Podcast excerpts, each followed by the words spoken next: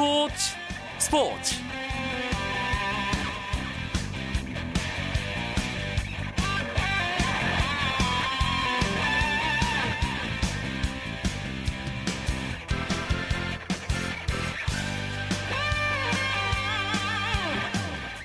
안녕하십니까. 수요일 밤 스포츠 스포츠 아나운서 이광용입니다. 피겨 여왕 김연아 선수가 드디어 출격합니다. 우리나라 시간으로는 내일 새벽 동계올림픽의 하이라이트인 피겨, 피겨 여자 싱글에 김연아 선수 출전하게 되는데요. 26년 만에 올림픽 2회 연속 우승을 향한 김연아 선수의 마지막 도전 이제 시작입니다. 이 소식은 잠시 후에 소치 현지를 연결해서 자세하게 알아보겠습니다. 오늘 들어온 주요 스포츠 소식으로 수요일 밤 스포츠 스포츠 출발합니다.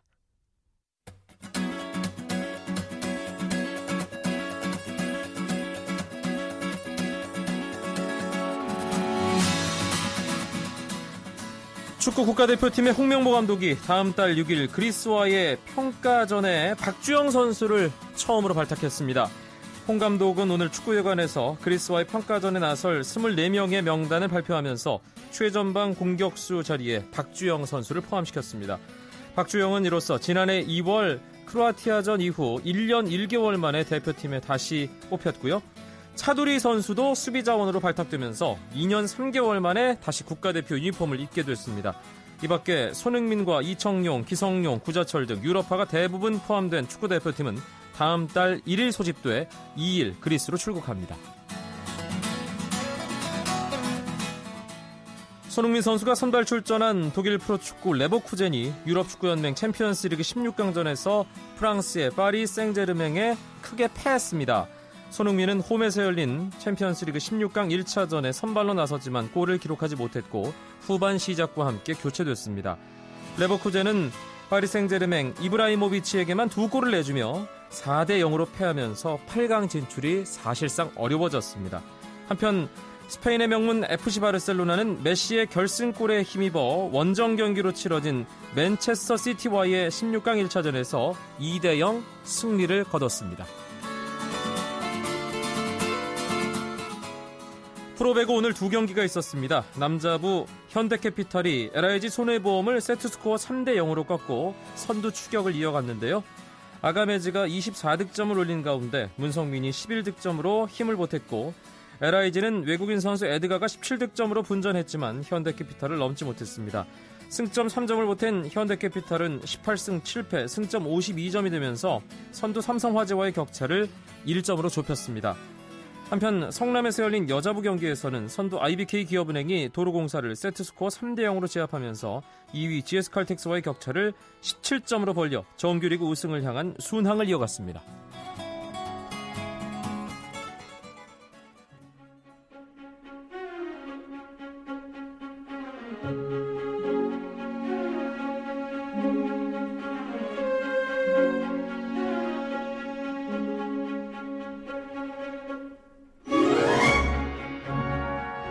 동계올림픽이 펼쳐지고 있는 러시아 소치로 가보겠습니다. 스포츠 스포츠 동계올림픽 특집 소치는 지금 오늘도 스포츠 서울의 김현기 기자와 함께합니다. 안녕하세요. 네, 안녕하세요. 정말 많은 분들이 기다리셨던 순간입니다. 이제 한 2시간 정도 후면 여자 피겨스케이팅 싱글 경기가 시작되는군요. 네, 한국 시간으로 19일 밤 12시부터 아, 이번 소치 동계올림픽의 꽃이죠. 피겨 여자 싱글이 시작되는데 오늘은 쇼트 프로그램이 열리게 됩니다. 김연아 선수 순서는 우리 시간으로 내일 새벽 2시를 넘긴 시각이더군요. 네, 예, 이번 싱글에는 전체 30명 가운데 17명, 전체 30명이 나서는데요. 김연아 선수는 총 17번째 순서입니다. 6명씩 어, 5개 조로 나눠서 쇼트 프로그램이 열리기 때문에 김연아 선수 3조 5번인데 정확한 시간은 내일 새벽 2시 24분이 되겠습니다. 오늘 김연아 선수 드레스 리허설 있었죠? 네, 여기 시간으로 오늘 아침 8시 반 이른 시간에 이제 드레스 리허설이 경기 장소인 아이스버그 스케이팅 팰리스에서 있었거든요. 뭐 한국에도 생중계했다고 그렇게 들었는데 김연아 선수 어, 쇼트 프로그램 의상인 올리브색 원피스를 입고 나와서 어, 어릿광대를 보내주오. 이 곡 이름이 어릿광대주, 어릿광대를 보내주오인데, 이 노래에 맞춰서 마지막 점검을 했습니다. 쇼트 프로그램은 총 점프 3개와 스핀 3개, 스텝 1개로 구성되는데 어, 김연아 선수 점프는 거의 완벽했고 뭐 스핀과 스텝도 무난했습니다. 김연아 선수 경기 임하는 각오 잠시 들어보고 말씀 이어나가겠습니다. 다른 대회들과 심리적으로 다른 점은 없는 것 같고 준비는 완벽하게 했지만 또 그게 실전에서 나올지 안 나올지는 변수도 많고 해서 아무도 모르는 거기 때문에 제가 할 수 있는 거는 긴장하지 않고 최대한 집중하는 것 그것뿐이기 때문에. 아무래도 많은 뭐 언론에서도 그렇고 많은 분들이 지금 제 모습을 이제 밴쿠버 때 4년 전인 올림픽이랑 비교가 되는데 솔직히 저는 그때와는 저를 비교할 수 없을 것 같고요. 제가 생각했을 땐 그때가 좀 더 전성기였지 않았을까. 지금도 뭐 일단 저 자신은 지금 이 순간만 생각하고 있습니다. 경쟁자들로 꼽히는 선수들이 있습니다. 그 선수들도 리허설을 가졌겠죠? 네, 우선 일본의 아사다모 선수 얘기를 안 할 수가 없는데요. 오늘 리허설을 했는데 첫 점프인 트리플 악셀을 실패했습니다. 세 바퀴 반을 돌아야 되는데 두 바퀴 반만 돌고 내려왔거든요. 안 뛴 건지 못 뛴 건지는 뭐 저도 잘 모르겠지만 어쨌든 이 아사다 마오 선수는 첫 점프인 트리플 악셀을 실패하면은 어, 연기를 거의 망치게 되, 거든요 어, 그런데 또 이 마지막 리허설 때 트리플 악셀이 잘 안 돼서 어, 오늘 쇼트 프로그램 때 어떻게 결과가 나올지 궁금하게 됐고 이 러시아의 기대를 받고 있는 율리아 리프니츠카야 선수는 어, 실전 드레스를 안 입고 평상 평상시에 입는 편한 드레스를 입고 나와서 네. 어, 했는데 맨 첫 순서였거든요. 5조 맨 처음에 나왔는데 자기 할 연기만 딱 하고 다른 선수 한참 이제 나머지 연기를 할 때 먼저 25분만 음, 워밍업을 워밍업을 하고 그냥 들어가 버렸습니다. 그렇군요. 리허설 이후에 관계자들끼리 이런저런 이야기를 나눴을 텐데요.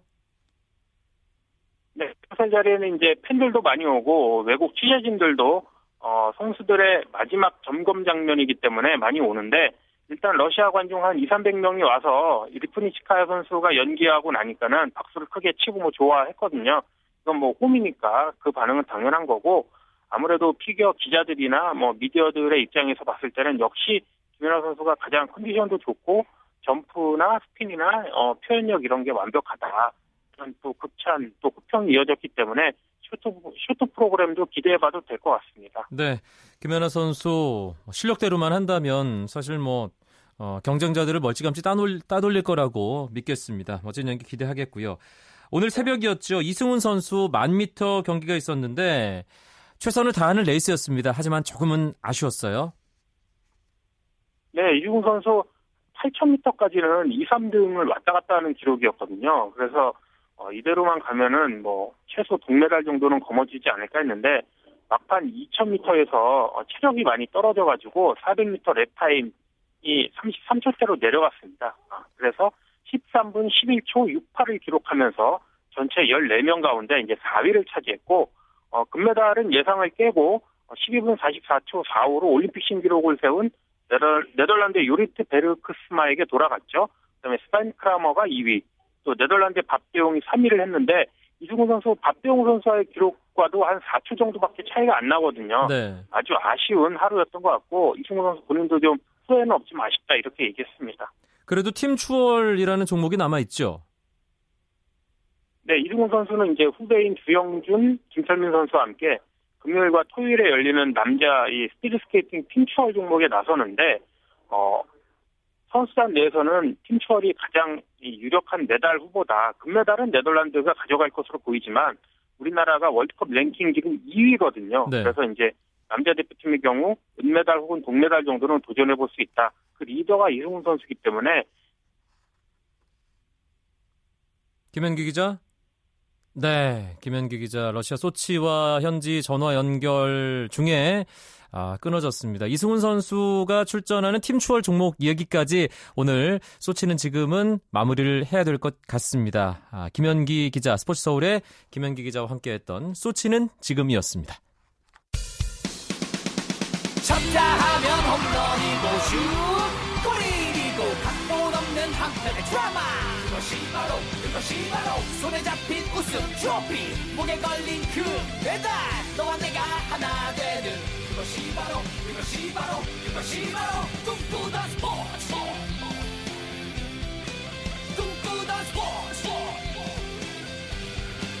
꿈꾸던 스포츠 KBS 1라디오 이광용의 스포츠 스포츠 수요일 스포츠 스포츠 농구 이야기 준비했습니다. 한 주간의 농구계 이슈와 판도를 짚어 볼 텐데요. 이야기 손님 두 분, 아 오랜만에 스튜디오가 꽉 찬 느낌입니다.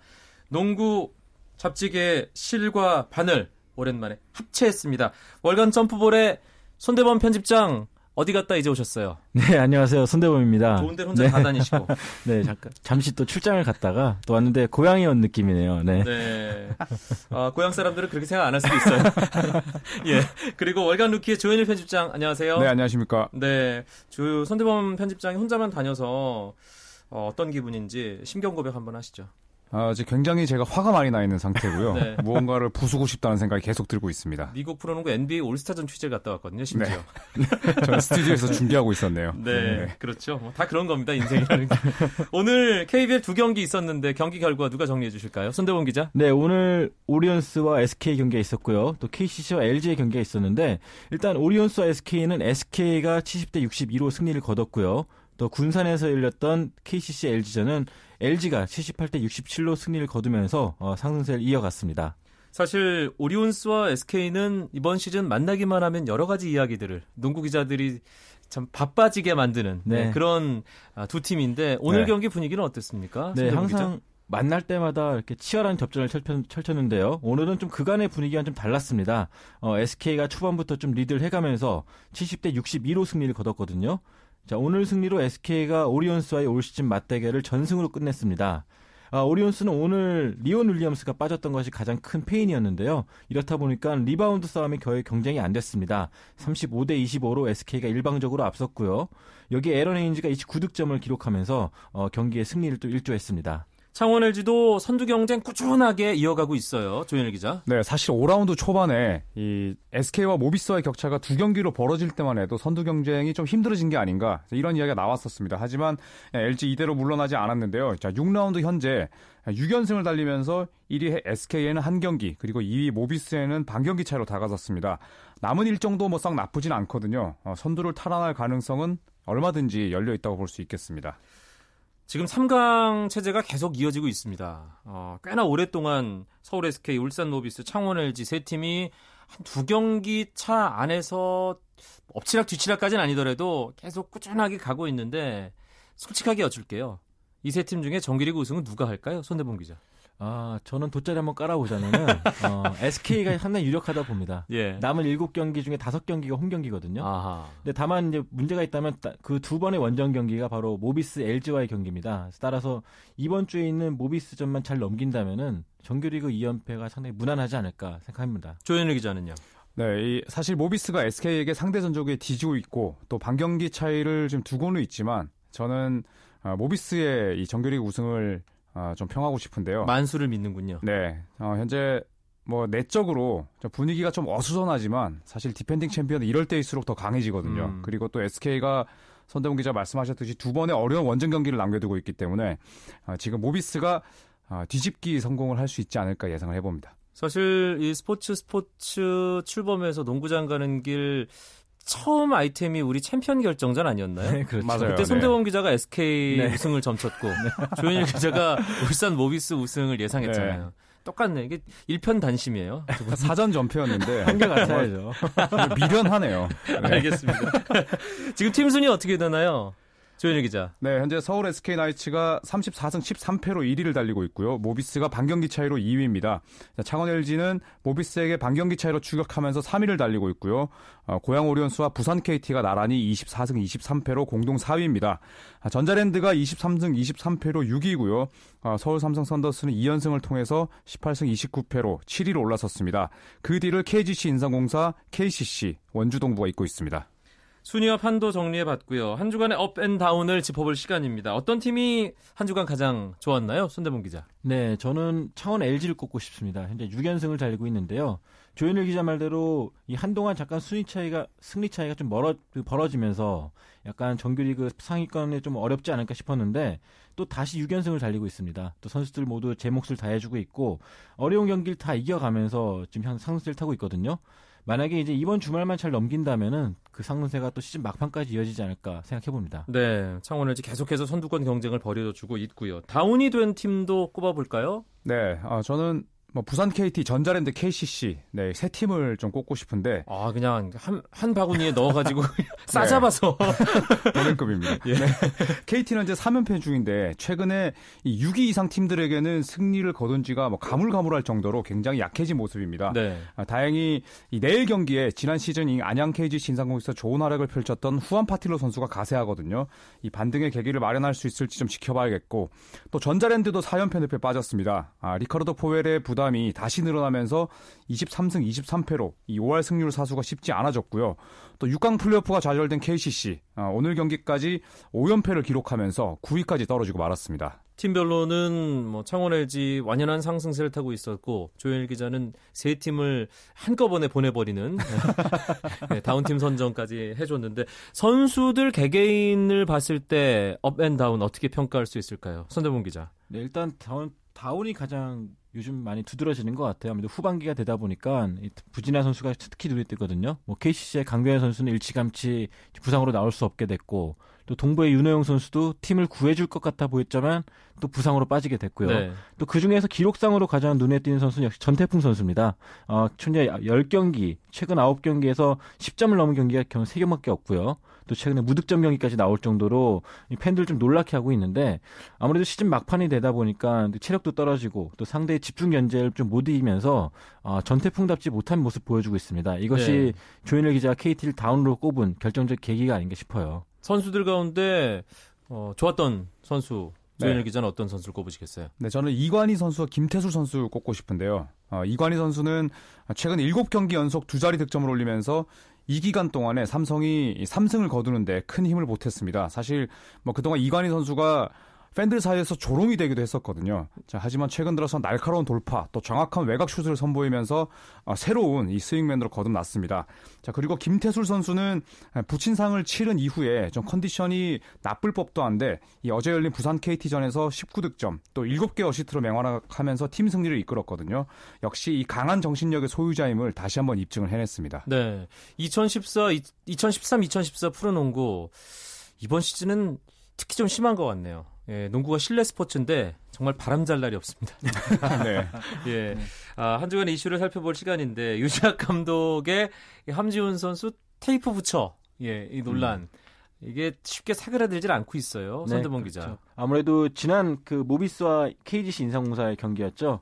아, 유재학 감독이 타임아웃 중에 이 함지훈 선수 그 당시에 함지훈 선수가 이 스위치 디펜스에 대한 실수를 계속 하다 보니까 유재학 감독이 화가 많이 난 상태였는데 이 함지훈 선수에게 조용히 하라 그 말을 그렇게 제대로 못할 거면 차라리 테이프 붙이고 있어라 그런 뜻으로 했습니다. 그것이 이제 또 고스란히 저, 전파를 타면서 이제 비난의 대상이 됐거든요. 아, 사실 유지학 감독도 농담으로 한 얘기인데 이게 크게 와전될 이렇게 크게 부풀려질지 몰랐다 라고 말을 하더라고요. 하더라고요. 네. 근데 일단은 일반 시청자들이 봤을 때는 분명히 이것은 인권까지 그 거론될 정도로 심각한 문제였고 또 함지우 선수도 사실은 좀 당황스럽다고는 했지만 역시 아무래도 일반 시청자들이 봤을 때 분명히 이거는 아 스포츠계에서는 뭐 상식적이라 그래도 비상식적으로 받아들일 수밖에 없는 그런 사건이었습니다. 그러면 일단 함지훈 선수 개인은 어, 난 그렇게까지 뭐 상처를 받거나 그런 문제가 아닌데 왜 그런지 당황스럽다고 했잖아요. 그럼 네. 선수와 감독 간에 뭔가 좀 그런 것들이 일상적인 부분인가요? 조현일 기자? 그러니까 유재학 감독이 이제 한 매체와 인터뷰에서 어, 우리 팀에서 뭐 평소 있을 수 있는 일인데 어, 사정을 잘 모르는 농구 팬들 입장에서는 기분이 나빴을 수도 있겠다. 음. 그런 면에서 미안하다는 얘기를 했었고 함지훈 선수도 말씀하셨듯이 별 이야기 별로 이, 뭐 이슈가 될 만한 그런 얘기가 아니다. 이렇게 일축을 했지만 사실 예, 저희 팬들이 어, 팬들 입장에서 볼 때는 지금 시대가 어느 시대인데 작전 시간 도중에 선수 입에 테이프를 붙이게 하느냐. 지금 이런 얘기가 나오거든요. 물론 선수 생활 출신, 선수 출신과 감독 출신 사이에서는 있을 수 있는 일이라고 할지라도 이게 TV에 전국적으로 송출이 되고 전파를 타는 그런 상황 속에서는 아, 저 유재학 감독이 조금 더 신중했어야 되지 않나 음. 네, 이렇게 좀 생각을 합니다. 유재학 감독을 가까이서 취재하잖아요, 두 기자가. 네. 어때 좀 이렇게 좀 감정적으로 욱 하는 그런 게 많지는 않은 캐릭터라고 저는 생각을 네, 했었거든요. 일단 뭐 보통 생각하는 것보다는 좀 젠틀한 타입인데 사실 그 당시에 카메라가 나간 다음에 유재학 감독이랑 함준 선수가 웃었대요. 음. 그러니까 서로 어떤 의미에서 한 거기 어, 그 지시한 거기 때문에 알기 때문에 함준 선수도 이렇게 사이, 테이프를 붙인 다음에 약간 좀 멋쩍어 했다고 하는데요. 그것이 이제 좀 봤을 땐 너무 좀 욕설까지 섞이다 보니까 팬들이 봤을 때는 너무 강압적이고 고압적인 그런 전형적인 이 스포츠 지도자의 그 억누르기 방식이 아니냐 그렇게 오해했을 것 같은데 실제로 봤을 때 유재학 감독은 화낼 때는 화내지만 그렇게 또 호랑이처럼 막 무서운 또 그런 건 아니거든요. 음, 네. 선수들이 유재학 감독을 대하는 걸 보면 이게 뭐가 저 사람이 무서워서라기보다는 음. 뭔가 인정을 하는 지도자라는 그런 느낌을 그렇죠. 많이 받았거든요. 네. 선수들과 얘기를 해보면. 네.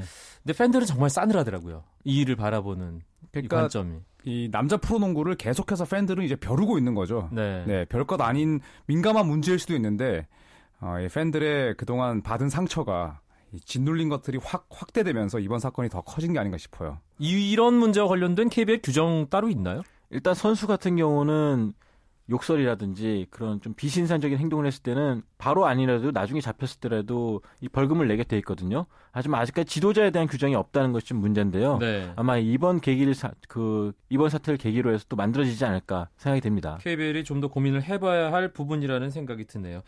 한 주간의 관전 포인트 짚어보죠. 조현일 네, 기자. 이제 얼마 안 있으면 6강 플레이오프의 윤곽이 드러납니다. 아, KGC 인삼공사가 6강 플레이오프 어, 레이스에서 이제 실낱 같은 희망을 안고 있는데요. 자, 하지만 늦어도 이번 주말 즈음에는 아, 플레이오프에 나설 6팀이 가려질 것으로 보이고요. 또 1위부터 3위, 4위부터 6위까지의 순위 대결이 또 정규리그 막판까지 이어질 전망입니다. 어떤 경기들을 주목해 보면 좋을까요? 손대범 네, 기자. 저는 이번 주말에 울산에서 열리는 경기죠. 모비스와 SK 경기 꼭 주목하셔야 될 것 같습니다. 이 두 팀 만날 때마다 연장까지 가는 대접전을 펼쳤었는데 아마 이번 경기도 그렇게 되지 않을까 생각되거든요. 네. 아마 두 팀 모두 사활을 걸고 붙을 것입니다. 예, 이제 6강 플레이오프로 이제 가는 예, 마지막 이 순간 순간이 지나갈 텐데 농구 팬들도 좀 집중력을 가지고 특히나 선수들 또 지도자들 끝까지 집중력을 가지고 팬들에게 멋진 경기를 선사하는 2013-2014 정규 시즌의 마무리가 됐으면 좋겠습니다.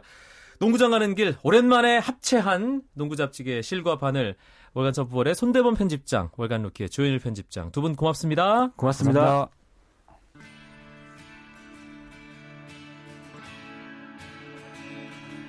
내일도 소치 동계올림픽 이야기 그리고 여러 가지 재미있는 스포츠 이야기 들고 여러분들 9시 35분에 다시 찾아뵙겠습니다. 아나운서 이광용이었습니다. 멋진 수요일 밤 보내십시오. 고맙습니다. 스포츠 스포츠